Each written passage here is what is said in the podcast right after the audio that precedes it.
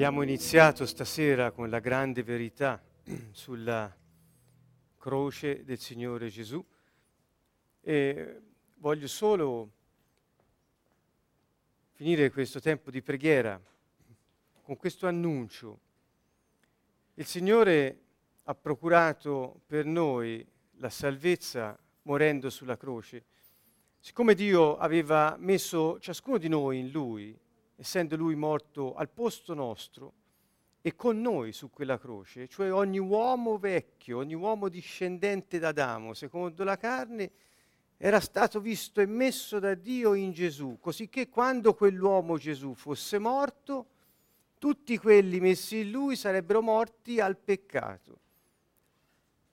Risorgendo ha offerto la vita nuova, quella di un secondo uomo, a tutti quelli che avrebbero creduto in Lui, e il fatto è compiuto.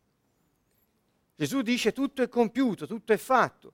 Proprio questo voglio dire a tanti amici che quando parlano di alcuni credenti nel Messia come a noi o di noi, sostengono a volte che quest'idea che Gesù abbia fatto tutto è un po' quasi magica, che cioè tanto ha fatto Lui. Ora vorrei dire, questa è l'idea della religione, che tanto ha fatto Lui, noi non dobbiamo far nulla. In realtà questo non è quello che poi ci è stato detto e dato da fare dal Signore, cioè Lui ha detto fate quello che io vi dico.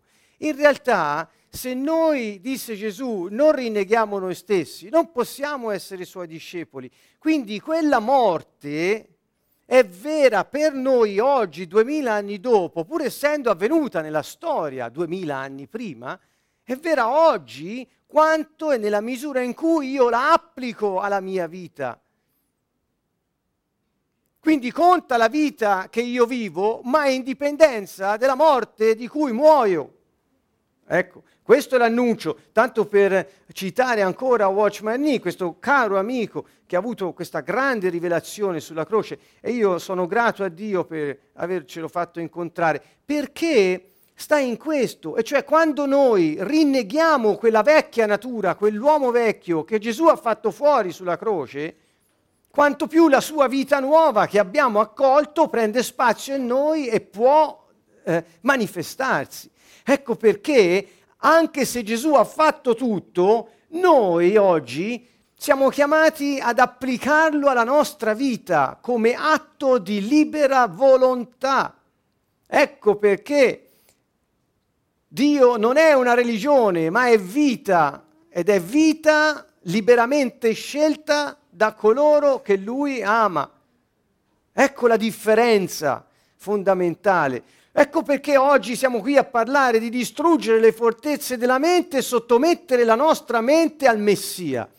Perché parliamo di questo? Ma certamente perché tutto fu fatto da Gesù, ma noi siamo chiamati a volerlo realizzato anche nella nostra vita, poiché se tutto fosse realizzato nella nostra vita senza la nostra libera, volontaria, consapevole adesione, sarebbe un'imposizione o magia, chiamatela come vi pare. Ecco perché siamo chiamati a rinnegare noi stessi da Gesù. Che vuol dire? Di non voler più quella vecchia natura ormai morta. Paolo dice nella lettera ai Romani, al capitolo 6, dice chi è morto ormai non può più peccare. Chi pecca è la vecchia natura dell'uomo. E se è morta, perché tutti eravamo messi in Lui e Lui è stato l'ultimo Adamo, quella natura non può più peccare, a meno che noi non la facciamo rivivere e viviamo secondo il mondo. Ecco qui la grande novità della croce. Il Signore, il sacrificio espiatorio per tutti gli uomini è avvenuto, e quelli che lo accolgono nella sua vita, adeguandola al suo volere, possono vivere della sua vita di risurrezione. Questa è la novità, questo è il messaggio che stiamo vivendo anche questa settimana pasquale, e quindi questo è il contenuto fondamentale. Siamo stati redenti, Siamo stati portati dalla schiavitù del peccato alla libertà del regno di Dio. E questo è un atto compiuto da Dio. Noi lo accettiamo e ne diventiamo parte nella misura in cui lo vogliamo e rinneghiamo quella natura vecchia e corrotta che pecca. E abbracciamo il piano che Dio ha per noi, la sua volontà. Bene, questo è l'inizio, ecco la battaglia nella mente, siamo proprio nel vivo. Sono stato richiesto da molte persone di approfondire il tema delle convinzioni. Credo che dunque, siccome mi sono arrivate più richieste, possa essere cosa importante, non solo gradita, ma utile soprattutto a molti altri che non hanno potuto raggiungermi o chiederlo espressamente. Quindi, sulla base di questo, noi approfondiamo l'argomento. Se non lo finiamo in questa sessione, lo termineremo in quella successiva. Il tema è il rinnovamento. Naturalmente la Bibbia ci chiama a rinnovare la nostra mente. Perché? Perché se noi con la mente non aderiamo al piano di Dio, alla sua volontà che riceviamo nel nostro spirito, è come se fossimo divisi. Il nostro spirito riceve la luce, ma la mente è rivolta verso le tenebre, per cui non vediamo dove andiamo. Ecco la sostanza molto semplice, un paragone molto semplice. Voglio tornare a Geremia 1:10 in relazione a 2 Corinzi 10, 3, 5, dove Paolo dice di abbattere le fortezze della mente. E ricordate, ho detto più volte, che non solo siamo chiamati a distruggere le fortezze, i ragionamenti superbi, i pensieri superbi della nostra mente, quindi quella vecchia natura che porta fuori dal piano di Dio. Siamo chiamati a distruggere quei pensieri, ma anche a sottometterli al Messia. E ho detto, e lo ripeto perché è utile, che se noi facciamo un'opera a metà, chiaramente non possiamo vedere il risultato nella nostra vita. Mi spiego meglio. Se una persona si concentra solo sul distruggere le fortezze della mente, ma non sottomette poi i suoi pensieri al Messia, quella distruzione delle vecchie fortezze può durare qualche tempo, ma poi si riformano, perché se non sei obbediente al Messia, obbedisci al mondo, e il principe del mondo è il diavolo, e quindi segui le vie distorte di Satana, che tu lo sappia o no. Dunque, solo distruggere senza riedificare non ha senso.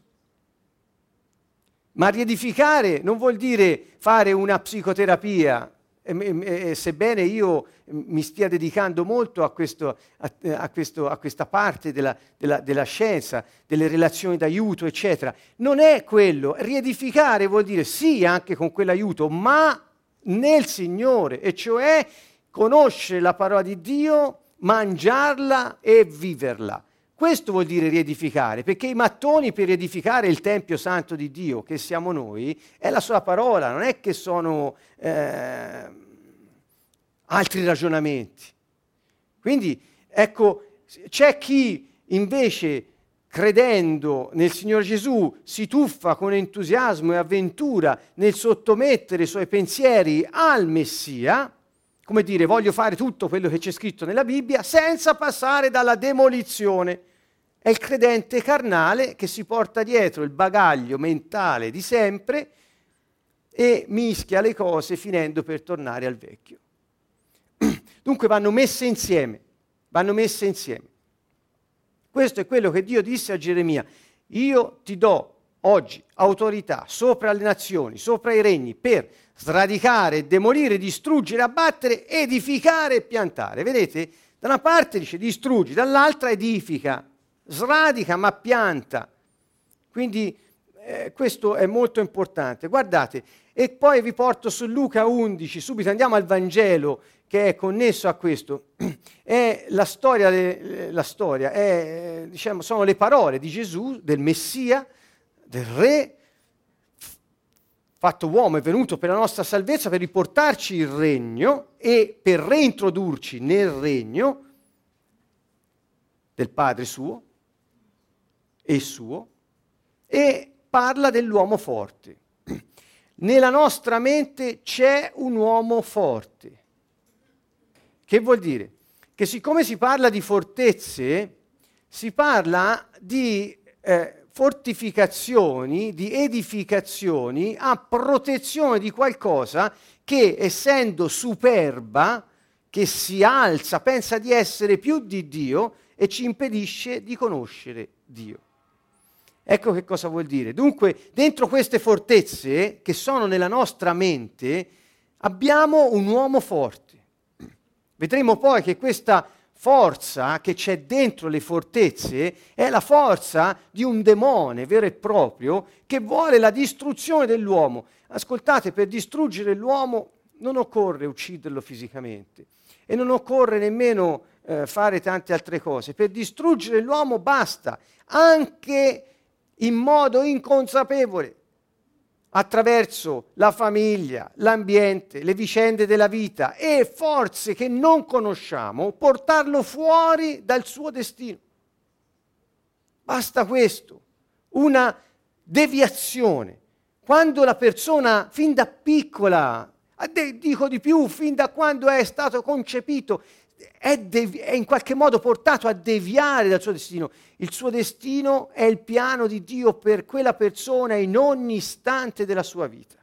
Non è solo la destinazione finale, ma è ogni istante vissuto secondo quel piano. Basta che il diavolo riesca, piazzando i suoi uomini forti nella testa delle persone, a deviarli da quel destino, facendoli programmare una storia diversa, perché tanti motivi, quella persona è distrutta. Secondo quello che è il piano di Dio, noi siamo chiamati a vivere nella gloria. E non soltanto dopo, ma ora. Il regno è stato riportato ed è qui in mezzo a noi, è in noi già da ora.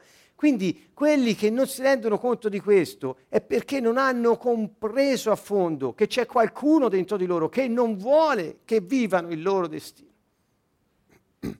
Il nostro intervento è proprio qui.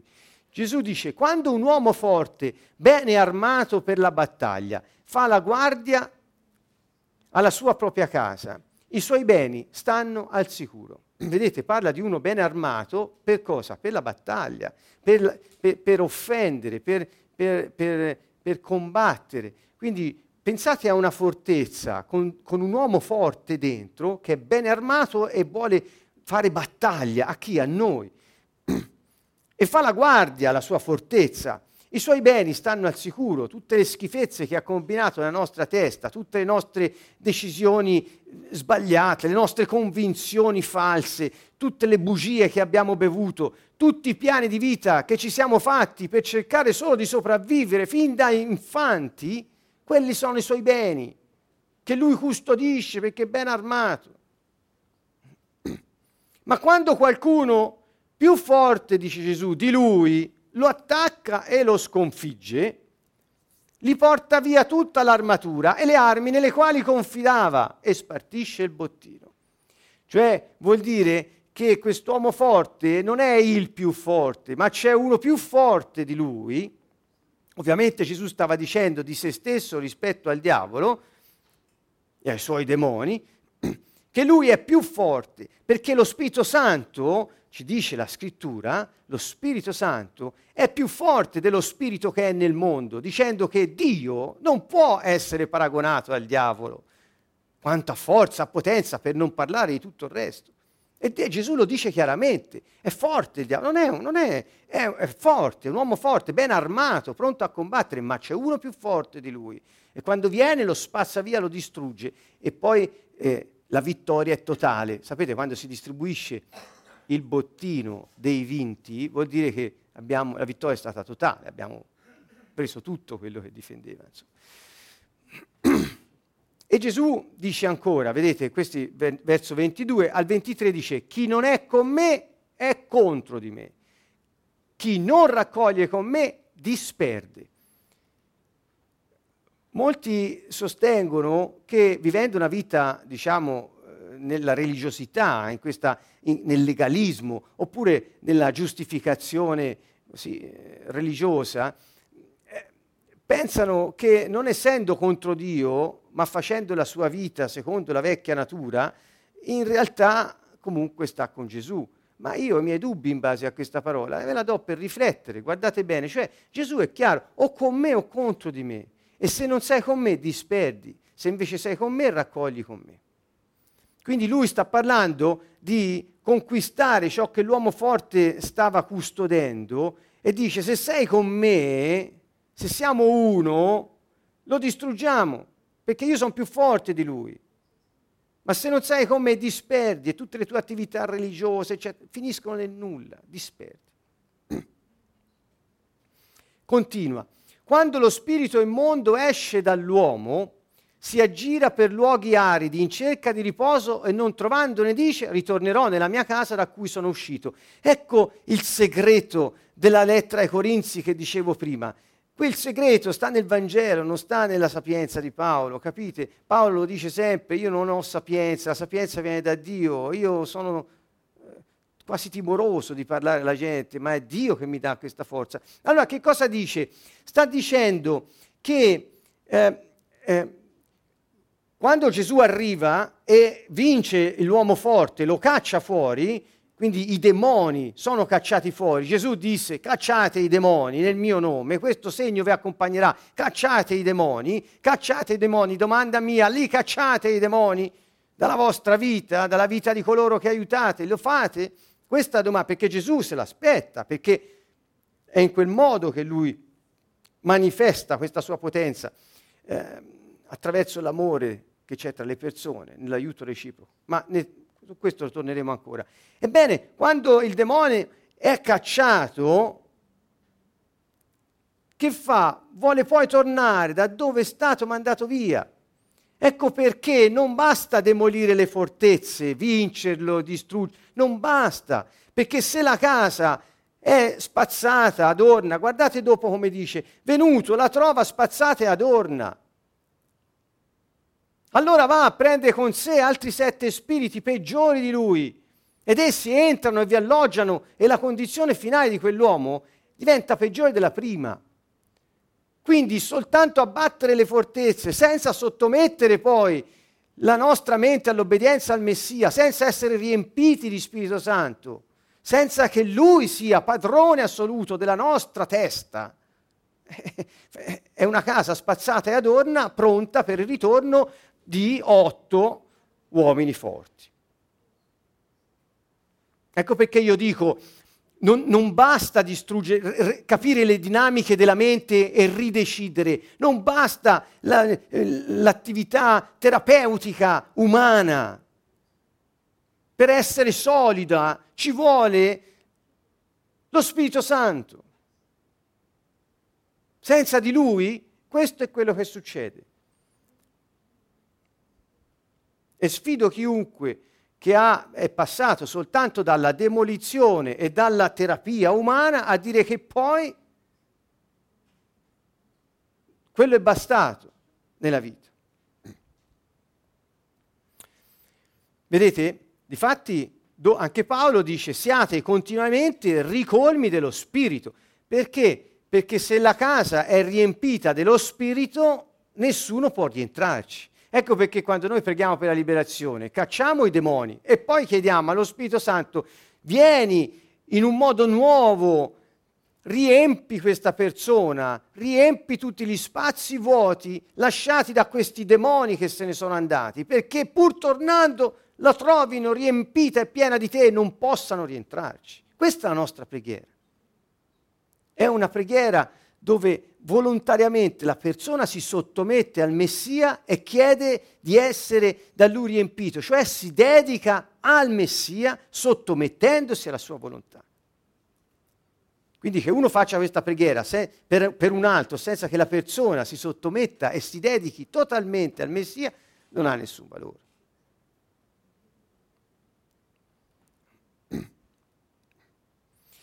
Il caso Pietro, la volta scorsa vi ho parlato del caso Adamo. Sulla base di queste prime considerazioni introduttive che ho fatto, vorrei parlare di questo caso. Ho chiamato Pietro sul suggerimento di un'amica che mi ha suggerito questo nome.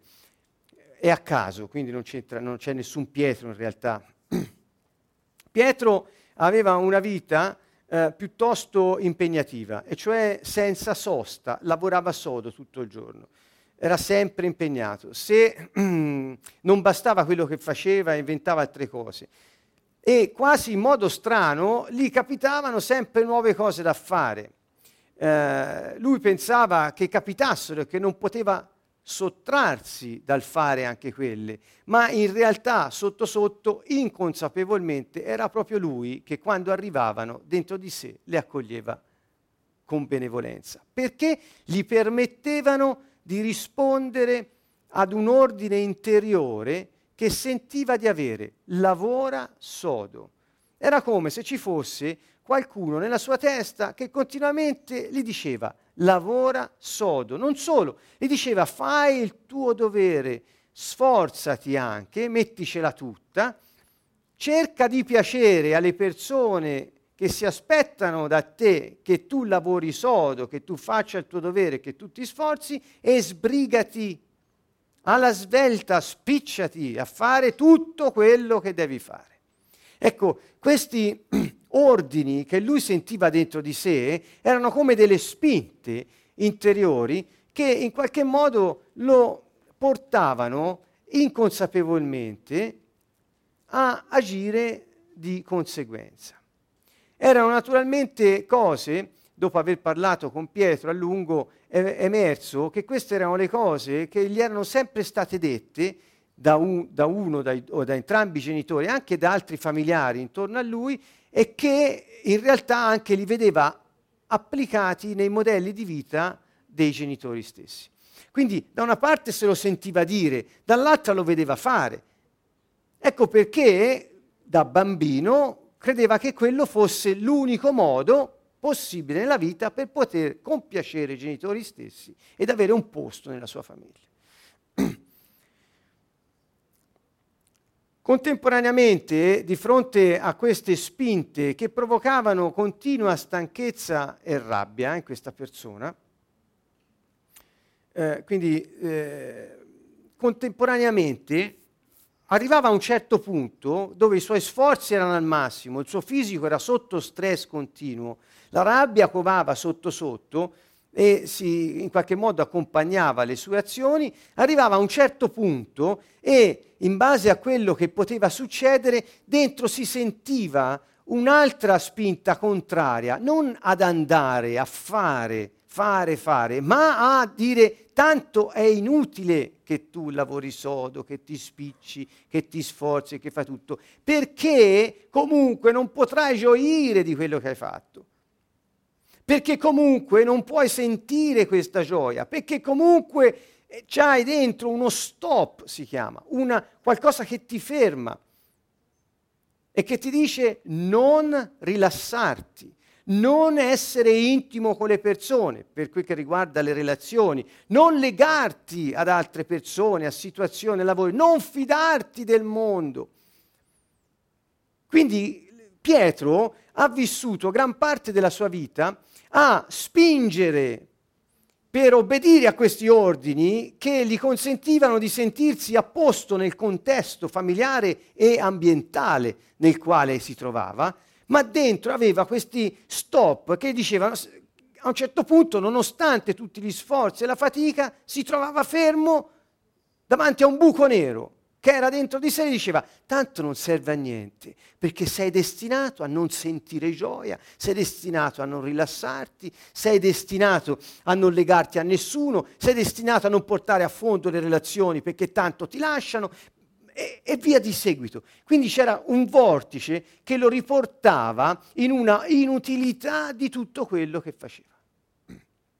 Vedete, questo vortice, questo buco nero che risucchia con un non, è qualcosa che ti tira in un destino, ti tira a fondo, come un sasso legato ai piedi mentre sei nell'acqua, ti tira a fondo perché ti ti dà dentro una specie di consapevolezza che tanto non serve a niente tutto quello che hai fatto fino ad allora. Nel fare un'ulteriore disamina di quello che era successo a Pietro nel corso degli anni, lo stesso riconosceva che ogni volta che si sentiva cadere in questo vortice di non, poteva avere due reazioni: o immediatamente si sentiva profondamente triste, o prima di raccogliere questo sentimento di tristezza e di sentirselo tutto addosso,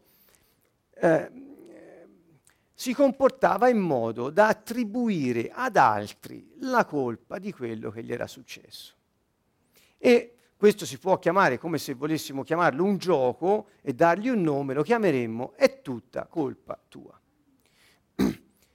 Che andasse a fare questo gioco "è tutta colpa tua", oppure andasse subito a vestire questo abito di tristezza e rabbia, da frustrazione, in questo caso, era non sempre cioè non accadeva sempre l'uno all'altra cosa. Quindi a volte si trovava in una posizione di vendetta, è tutta colpa tua, individuando vari colpevoli, oppure si trovava in una posizione dove si vestiva di questa tristezza e rabbia da frustrazione.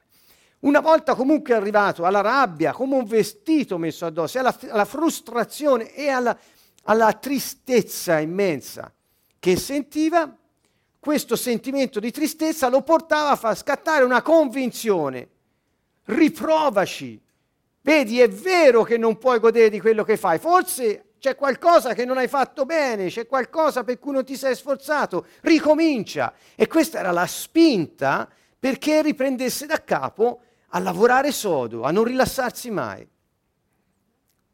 Guardate un po', questo cerchio della morte, perché è un cerchio della morte, era continuo, ripetitivo, e non lo lasciava mai.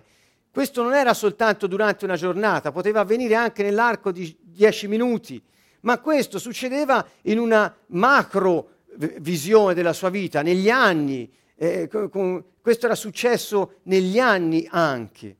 E quindi abbiamo individuato che questa cosa era ripetitiva nella sua vita, quasi coattiva, nel senso che lui non poteva sottrarsi a questa cosa, perché erano come dei magneti che lo attiravano. Dentro di lui c'era un uomo forte, che l'aveva portato a crearsi delle convinzioni. Le convinzioni erano che lui non era mai sicuro. Nonostante si sforzasse, non avrebbe mai avuto sicurezza. La convinzione era che non c'era sicurezza nelle relazioni e che non poteva ricevere amore dagli altri. E un'altra convinzione era che non sarebbe sopravvissuto perché lo stress di quelle spinte, di quegli stop continui, con la tristezza che poi lo massacrava, lo avrebbero portato a non poter sopravvivere. Ecco, questo disegno di questa persona è comunissimo a molti di noi, è più comune di quello che si possa pensare, solo che avviene tutto a un livello inconsapevole, per via di decisioni che abbiamo presi da bambini, per via di ordini che ci sono stati trasmessi verbalmente da genitori o figure genitoriali, per via di divieti e proibizioni che ci sono state fatte sentire, non dette, sentire, o da genitori o da figure genitoriali, per cui abbiamo iniziato a formarci delle convinzioni su noi stessi, sugli altri e sulla vita. E queste convinzioni, che sempre più si rafforzano e maturano, portano la persona fin dai primi mesi di vita e poi anni a stabilire che l'unico modo per vivere, sopravvivere per lui o per lei è questo. E si fa un piano di vita dove le convinzioni sono sempre confermate. Voi capite che l'uomo forte nella sua testa, che si è impiantato nella mente fin dall'inizio, lo ha portato a scegliere, questa è la beffa, a scegliere un destino che non è quello che Dio ha previsto per lui. E per quanto religioso possa essere quest'uomo, non avrà mai la pace, E quella vecchia natura di cui si diceva prima sarà sempre attivissima. La vecchia natura, l'uomo vecchio che è stato crocifisso, la carne di cui parla Paolo, è una persona che ha una natura tale che deve guadagnarsi da sé le cose, che deve sforzarsi, e con i suoi sforzi che raggiunge la pace e la sicurezza.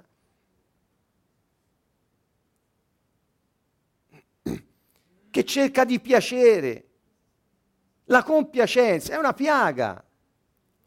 Dio non ha previsto queste cose per l'uomo. Ma come? La compiacenza è qualcosa che ti porta a dover agire per poter essere gradito e ammesso nel contesto. Ma che te lo guadagni con i favori, te lo guadagni con la manipolazione, il diritto di esistere, di esserci e di appartenere. Ma Dio ha mai detto queste cose? Il 99,999% delle persone compiace per poter essere ammesso alla presenza di altri, solo per dire ci sono, essere riconosciute esistenti. E spesso il compiacente manipola. Ma Dio ha detto queste cose, le ha pensate? Non è il nostro destino.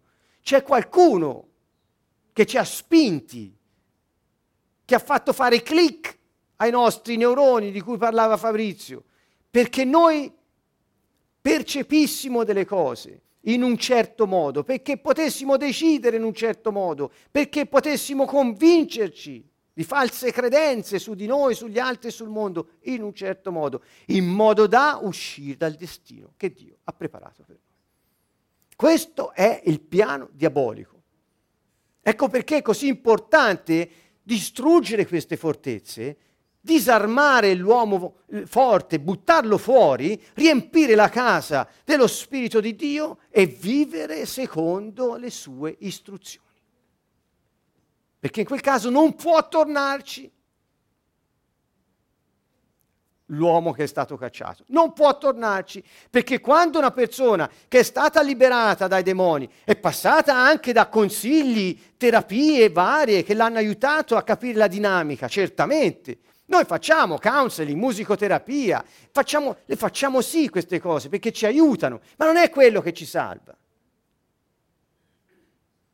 Quindi una volta che siamo stati liberati, occorre riempire la casa ed edificarla nel Signore. Io mi raccomando a questo, è veramente importante che questo passi.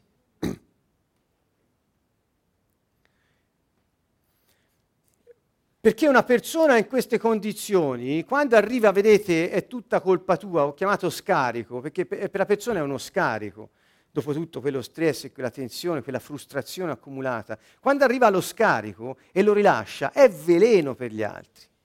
È veleno, perché giocare è tutta colpa tua vuol dire accusare gli altri, e il lavoro d'accusa lo fa il diavolo. Accusare, criticare, giudicare, prendersela, è sempre colpa di qualcuno. Per la persona uno scarico, ma il veleno. E queste cose sono sostenute non solo dalla sua mente, ma dal suo spirito, che diventando contaminato da queste dinamiche della mente, dell'anima, diventa amaro e dà forza a quelle accuse. Ecco perché si creano ambienti di lavoro, in famiglia, dove lo senti, quasi c'è uno spirito di accusa in casa, uno spirito di critica, uno spirito di divisione, perché c'è uno spirito dietro che sostiene questo. Ed è lo spirito degli uomini. Ok, ho parlato di ordini, vado veloce. Qui ne ho raccolti alcuni, forse ce ne sono altri, addirittura ne ho messi di più. Le teorie classiche parlano di 6 ordini, ma noi lo allarghiamo. Sì, perfetto. Allora, il perfezionismo è una piaga. Perché? Perché è un ordine. Gesù disse, nessuno è perfetto, solo il Padre mio. Io voglio dire, ci disse, siate perfetti, ma nella misericordia intendeva. Quindi voler essere perfetti ci serve a essere accettati. Quindi il perfezionismo ti distrugge. Siccome tanto non puoi essere perfetto, prima o poi qualcosa sbagli e lì distruggi o te stesso o gli altri. Capite come funziona? Questi ordini che sono trasmessi in primis dai genitori e dalle altre figure genitoriali, gli zii, i nonni, i maestri, gli insegnanti, eccetera, eccetera, sono ordini che da bambini beviamo e che poi da grandi coltiviamo, manteniamo e poi trasmettiamo alle generazioni successive. Cioè, quando noi parliamo di guarigione dell'albero di famiglia, ci riferiamo anche a queste cose, che non sono trasmissioni solo psicologiche, perché questa roba è promossa da diavoli che poi le accompagnano di generazione in generazione. Sii forte. Vi ho detto il caso di Adamo della settimana scorsa, dove gli era stato insegnato ad essere forte. Gli uomini non piangono. Gli uomini non piangono. Devono essere forti. Quindi sii forte, non sentire. Capite? C'è l'ordine, sii forte, uno si sforza, cerca di essere forte, di non piangere, e dentro c'ha questo non sentire, ti è proibito sentire. Va contro la natura della persona, perché la nostra mente non è solo pensiero o ragionamento, è emozioni, sentimenti, affetti, desideri, è immaginazione, è memoria, la nostra mente è tutto questo.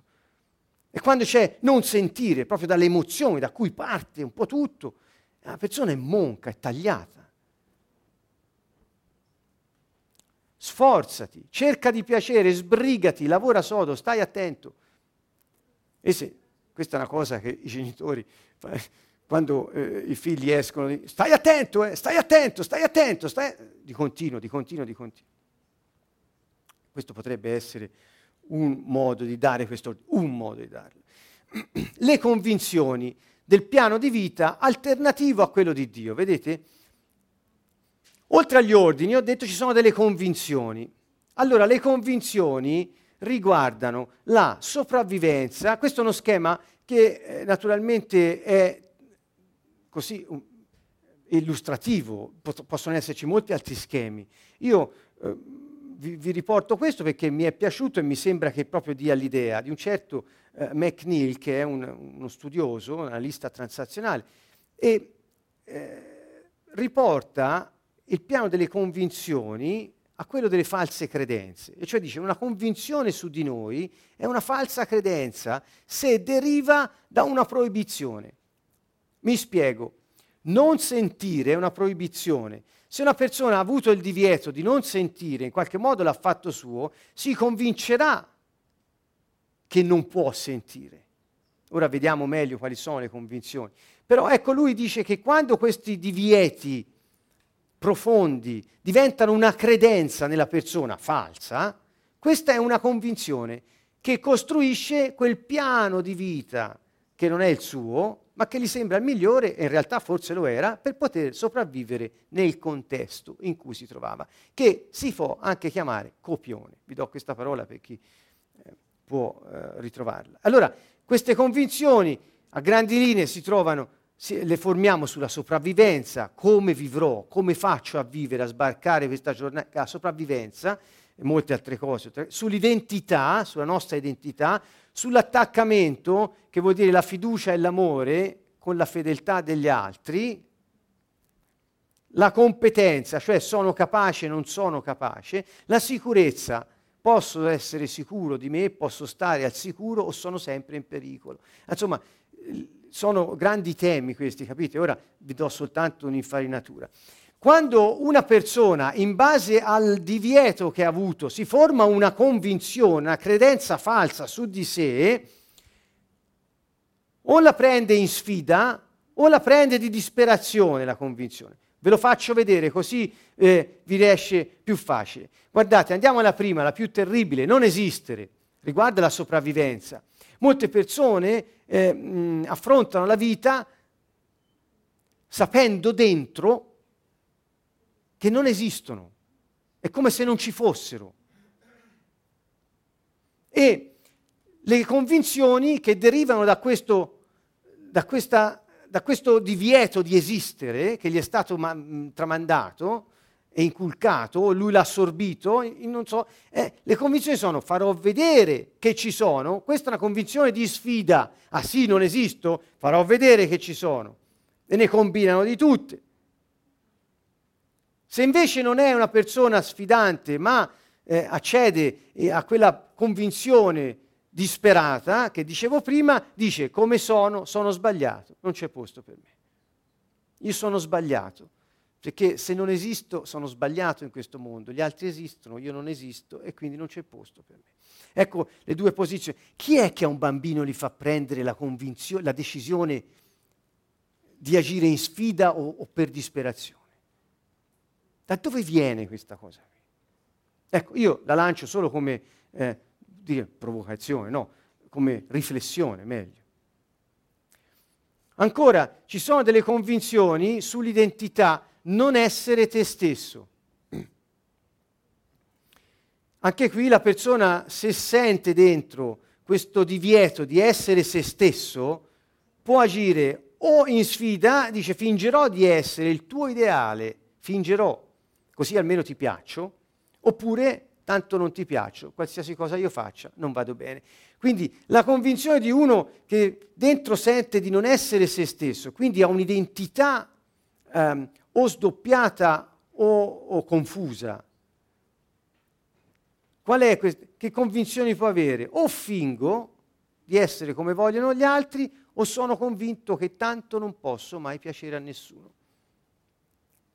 Io spero che non vi sia troppo difficile questo linguaggio, mi sembra di no, perché è un po' a pelle, tocca un po' tutti noi.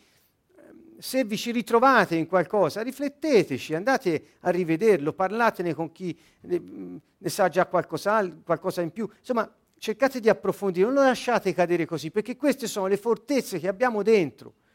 Quando una persona affronta la vita dicendo: tanto per me non c'è storia, non c'è posto per me, non ce la faccio, io come sono non vado mai bene. Ecco, quando c'è questo dentro, non è è una vita passata nella disperazione sulla sua esistenza.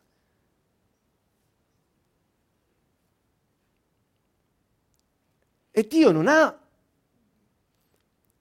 l'ha mandato su questa terra per essere disperato in relazione alla sua esistenza.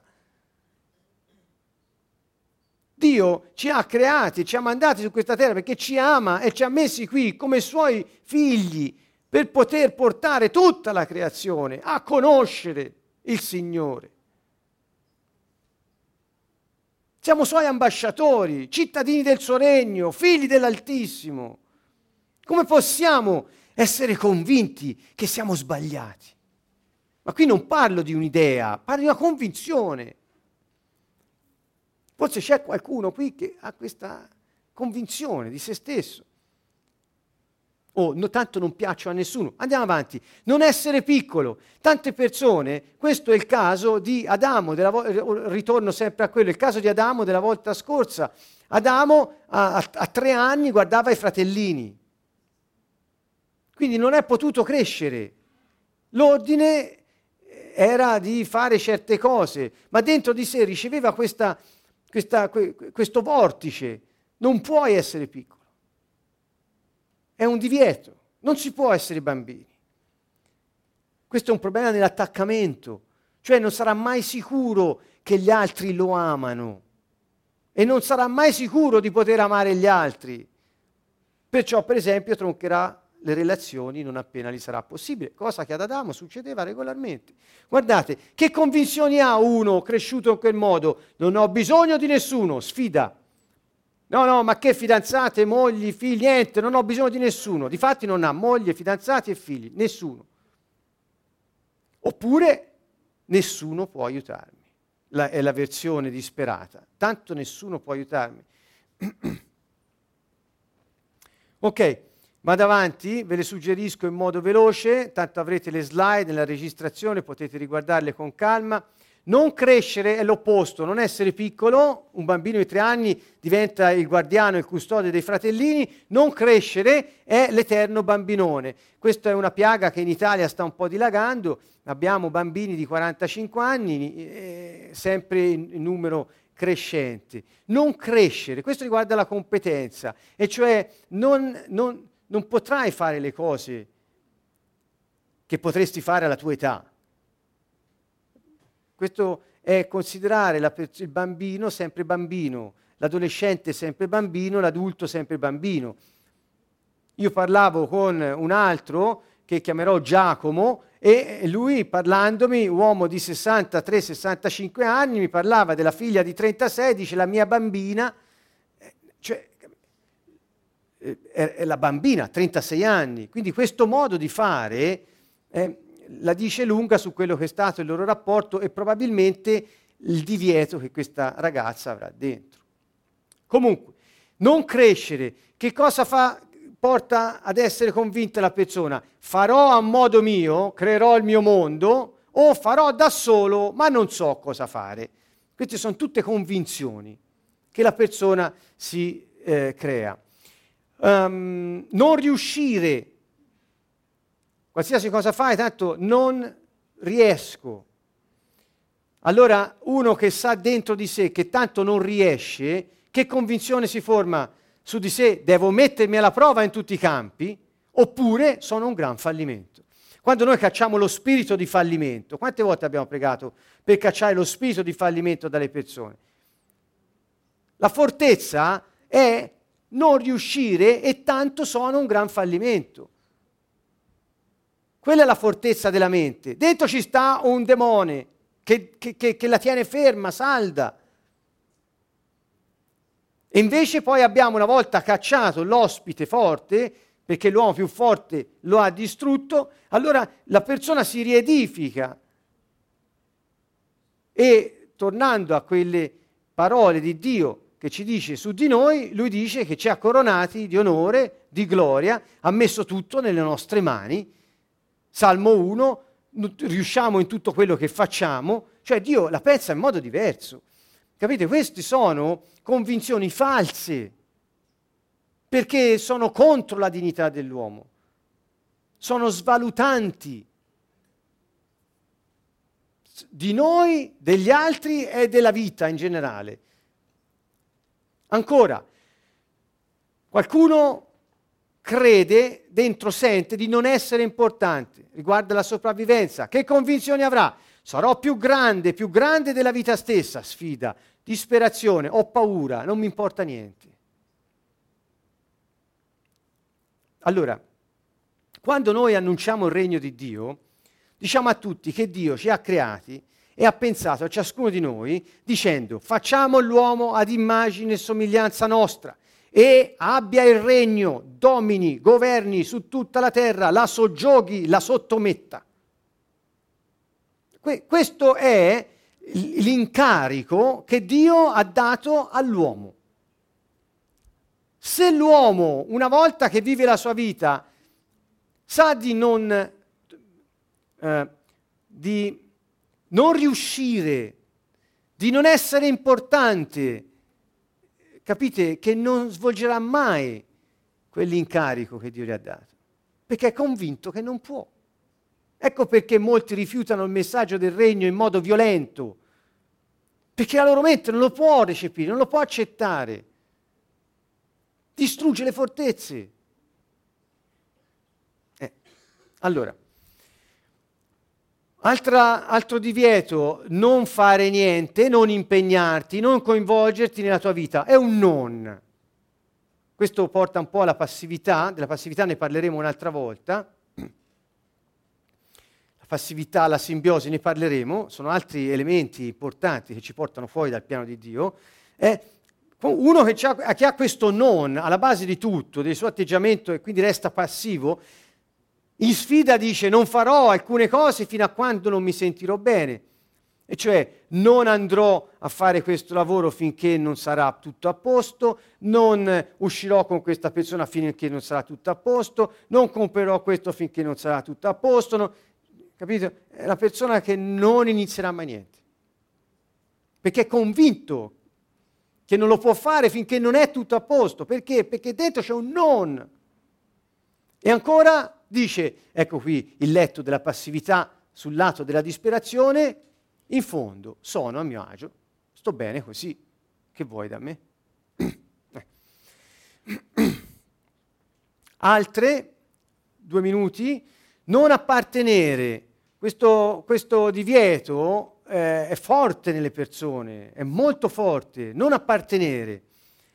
Non ti senti mai parte di niente, dovunque vai, con chiunque sei, non ti senti mai parte di una famiglia, di una comunità, di un gruppo di lavoro, di un gruppo di amici, non ne fai mai parte. Molto spesso questo non appartenere si trova insieme a non essere intimo, dopo lo vedremo meglio quello lì. Ecco, che convinzioni ha uno che sente di non appartenere a niente, a nessuno? Non mi importa se non piaccio a nessuno, vedete, reazione di sfida, ma che me ne importa se non piaccio a nessuno? Si copre da sé, oppure non posso mostrare quanto ci tengo all'altro, sentite, c'è quasi un pianto di tristezza, non posso far vedere quanto mi premono gli altri, perché? Perché tanto non potrò mai appartenere a loro, sono di serie B, sono fuori, c'è un timbro di scomunica, di esilio su questa persona. Per altri non essere intimo, e subito dopo, lo vedete, chi ha questo stop dentro di sé, ogni volta che inizia una relazione, che inizia ad avvicinarsi a delle persone nella intimità, arriva e c'è uno stop. Questo stop lo porta a formarsi questa convinzione. Aspetterò e troverò una relazione perfetta. Ci sarà una relazione perfetta e quella sarà la mia. Non arriverà mai. E per non smentire queste convinzioni, perché capite, se uno è convinto che tanto o è perfetta la relazione o non c'entrerà mai, e dentro c'è uno stop, non essere intimo, si creerà tutte le situazioni possibili, se le crea, si cerca le persone giuste per non essere intimo. Questa è la burla di questa vita vissuta nella ripetitività di un destino che non è il nostro. Cioè addirittura ce le creiamo, perché se casca la convinzione e non abbiamo il Signore, come facciamo a sopravvivere? Quello è il modo che abbiamo trovato, il migliore. Quello ci tiene in piedi, ci tiene nella sfida o nella disperazione, ma almeno ci consente di sopravvivere. Se cade quello, come facciamo? Ecco. Oppure sarò di nuovo abbandonato. Quindi colui che non può essere intimo o aspetta, non arriva mai la relazione perfetta, cioè va in sfida, dice no, io posso essere intimo ma solo con la ideale o lo ideale, oppure dice tanto è inutile che diventi intimo, sarò di nuovo abbandonato. Ancora, non stare bene, non avere cura di te stesso. Devo essere forte, questa è la sfida, la convinzione. Non ho tempo per me, cioè non mi posso prendere cura di me. Gesù ci dice, ama te stesso per amare il prossimo, ama il prossimo tuo come te stesso, ma queste persone non possono amare se stessi, perché è un divieto per loro. E questo divieto non è stato solo un divieto, ma è diventata una convinzione, per cui non avranno mai tempo per se stessi, oppure nessuno mi presta attenzione. Se mi ammalo, forse qualcuno si occuperà di me. Ed ecco l'eterno malato, la vittima continua che ha un raffreddore, sembra abbia una malattia tremenda e vuole attirare a 50 anni l'attenzione della mamma. Perché? Perché ha dentro non aver cura di te stesso. È uno dei motivi, non è solo questo, non voglio essere riduttivo o semplicistico, è uno dei motivi. Quindi la persona che ha questa convinzione, quando arriva la malattia, perché si predispone ad accoglierla, soddisfa lo stop e si sente nel suo terreno ideale. E poi noi si prega per la guarigione, ma c'è gente che vive di malattia. Non pensare, altro divieto. Qui è chiaro cosa vuol dire, fin da bambino ha imparato a non, dove siamo qui, non pensare. Imporrò dunque la mia volontà agli altri e al mondo intero. Non sono molto intelligenti. Cioè, persone che pensano che veramente non hanno molta intelligenza. Non sentire. Convinzione di sfida, non mi importa. Ah sì, non posso sentire, non mi importa niente. Oppure di disperazione, non posso mostrare quanto ci tengo. Non legarti. Anche questo, vedete, otterrò quello che voglio dall'altro. Questa è la convinzione di sfida che porta alla manipolazione. Riguarda sempre l'attaccamento, il rapporto di fiducia e di amore tra le persone. L'attaccamento vuol dire questo. Quindi uno che dentro di sé c'ha un divieto a legarsi con altre persone, in qualche modo bisogna che le manipoli per avere quello di cui ha bisogno, senza legarsi. Conoscete qualcuno così? Vedete anche l'altra, io non esisto. Se io non esisto, questa è una posizione quasi da religione indiana. Se io non esisto, non esiste il problema di non legarmi. Non volere, qui riguarda la passività della volontà, non volere. Quando arrivi al dunque, non volere. Non vorrò mai niente ed elimino il problema. Oppure cerco di compiacere senza però riuscirci. Non fidarti. Qui naturalmente c'è un problema sempre di sopravvivenza ed è mi fido solo di me stesso, oppure sono bloccato nella paura, non ci si può fidare del mondo, la paura che blocca perché non ti puoi fidare di nessuno, una posizione disperata questa. Quanti ne conoscete che non possono fidarsi di nessuno perché sono bloccati dalla paura? O quanti dicono mi fido solo di me stesso? In fondo hanno un problema di attaccamento, cioè, amici cari, queste persone non hanno sperimentato l'amore. È tutto qui il problema. E si sono formati delle convinzioni in assenza di amore che è meglio non fidarsi di nessuno oppure di farsi bloccare dalla paura. E con questa convinzione si fanno piacere la mancanza di amore. Forse sono un po' troppe, sì. Magari le facciamo... più velocemente, ve le lascio così sullo schermo, non essere sano, non separarti, qui sono quelli che tengono fino all'ultimo, non essere visibile, non avere o non sentirti di successo. Pensate quant'è in antitesi alla parola di Dio. Il Salmo 1, l'ho citato prima, e tutto ciò che fa prospera.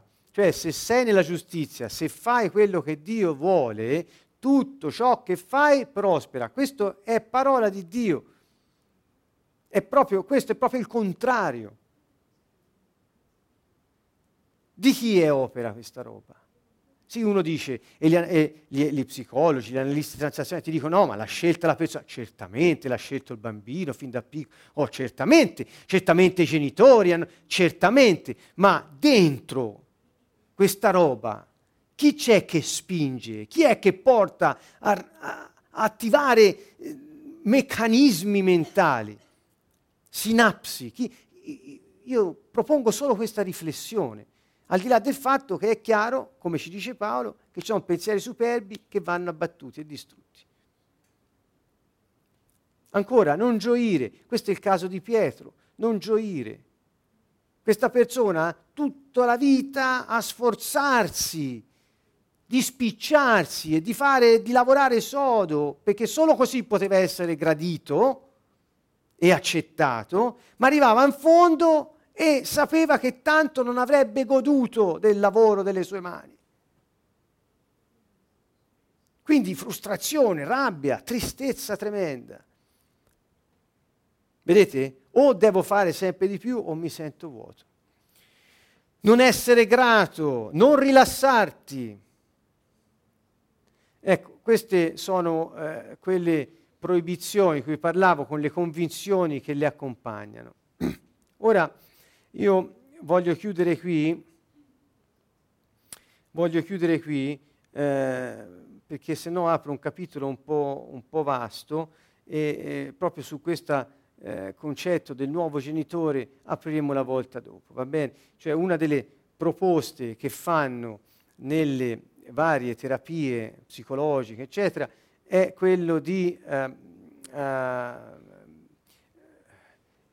comportarci con noi stessi come se fossimo dei genitori per noi stessi, assumendo valori, modelli da altre parti, per poter avere un sistema di riferimento diverso, delle convinzioni diverse, prendere nuove decisioni. Sono tutti metodi, diciamo, descritti da teorie psicoterapeutiche, altro, che fanno solo capire che l'uomo ha capito quello che Dio ha sempre fatto. Dio ha sempre offerto ai suoi la sua paternità e la sua paterna guida, cura, attenzione, provvidenza, protezione, insegnamento paterno, perché loro potessero rieducarsi ad accettare un padre che si prende cura, che li ha creati per il successo, che è contento del loro successo e non li lascia mai, di cui possono fidarsi. Cioè quell'accompagnamento del popolo di Israele e ora di tutti i credenti in Cristo che il Dio ha sempre fatto con la sua presenza in mezzo al suo popolo è stato quello di rieducarlo a pensare in modo diverso su se stesso, sugli altri e sulla vita, attraverso una figura nuova di riferimento che era lui rispetto a quella da cui avevano attinto convinzioni false, credenze false. Dunque, siccome Gesù è venuto a riportare il cuore dei figli verso il Padre, dico, hanno scoperto l'acqua calda in psicoterapia. Bene, sono contento, ma è l'acqua calda, perché Gesù è venuto proprio a fare questo. È venuto a distruggere le convinzioni false sull'uomo, a far vedere com'è il vero uomo secondo Dio, che era lui, ha distrutto il vecchio uomo sulla croce, è risorto come uomo nuovo e l'ha presentato al Padre. Il Padre vede tutti noi in lui e tutti ci vede in lui come se non avessimo mai peccato. E ci ha detto, ora vivete come ho vissuto io, come vi ho fatto vedere io, perché il Padre è con voi. Se voi mi amate, obbedirete ai miei comandi, lo Spirito Santo sarà in voi e io il Padre vi amerà e io il Padre verremo in voi. Vi ricordate, Gesù parlava così.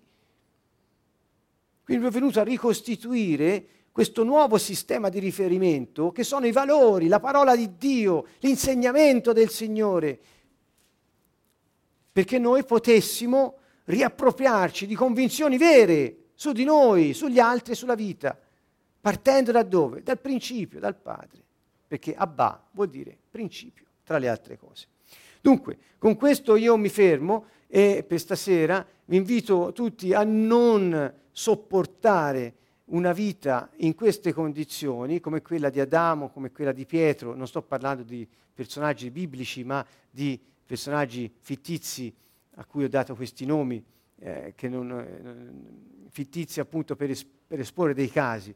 Ecco, Dio ci vuole così come ci ha pensati, perché noi possiamo vivere il suo piano della vita. Possiamo cadere nel nostro destino e non più nei buchi neri dei divieti e delle convinzioni false. Dio ci aspetta a braccia aperte perché noi possiamo iniziare ad avere il successo che Lui ha decretato per noi. E quindi cosa stiamo aspettando?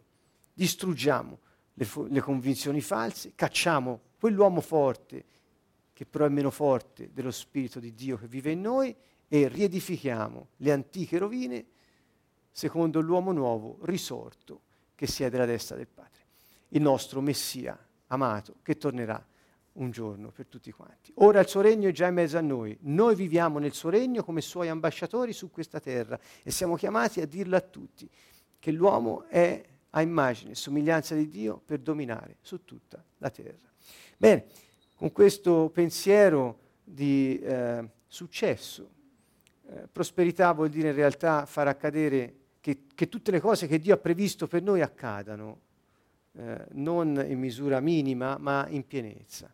E successo vuol dire svolgere l'incarico per cui siamo stati creati. Quindi lontano dai concetti del mondo per successo e prosperità, con questo concetto divino, noi possiamo vivere nella felicità. Dunque l'invito è essere felici e non accettare le opere del diavolo nella nostra vita, perché ci portano fuori dal sentiero che Dio ha previsto. Bene, con questo vi salutiamo da Siena, Canto Nuovo, ci vediamo mercoledì prossimo per continuare questa serie sulla battaglia nella mente. Un caro saluto a tutti. Siena, Canto Nuovo.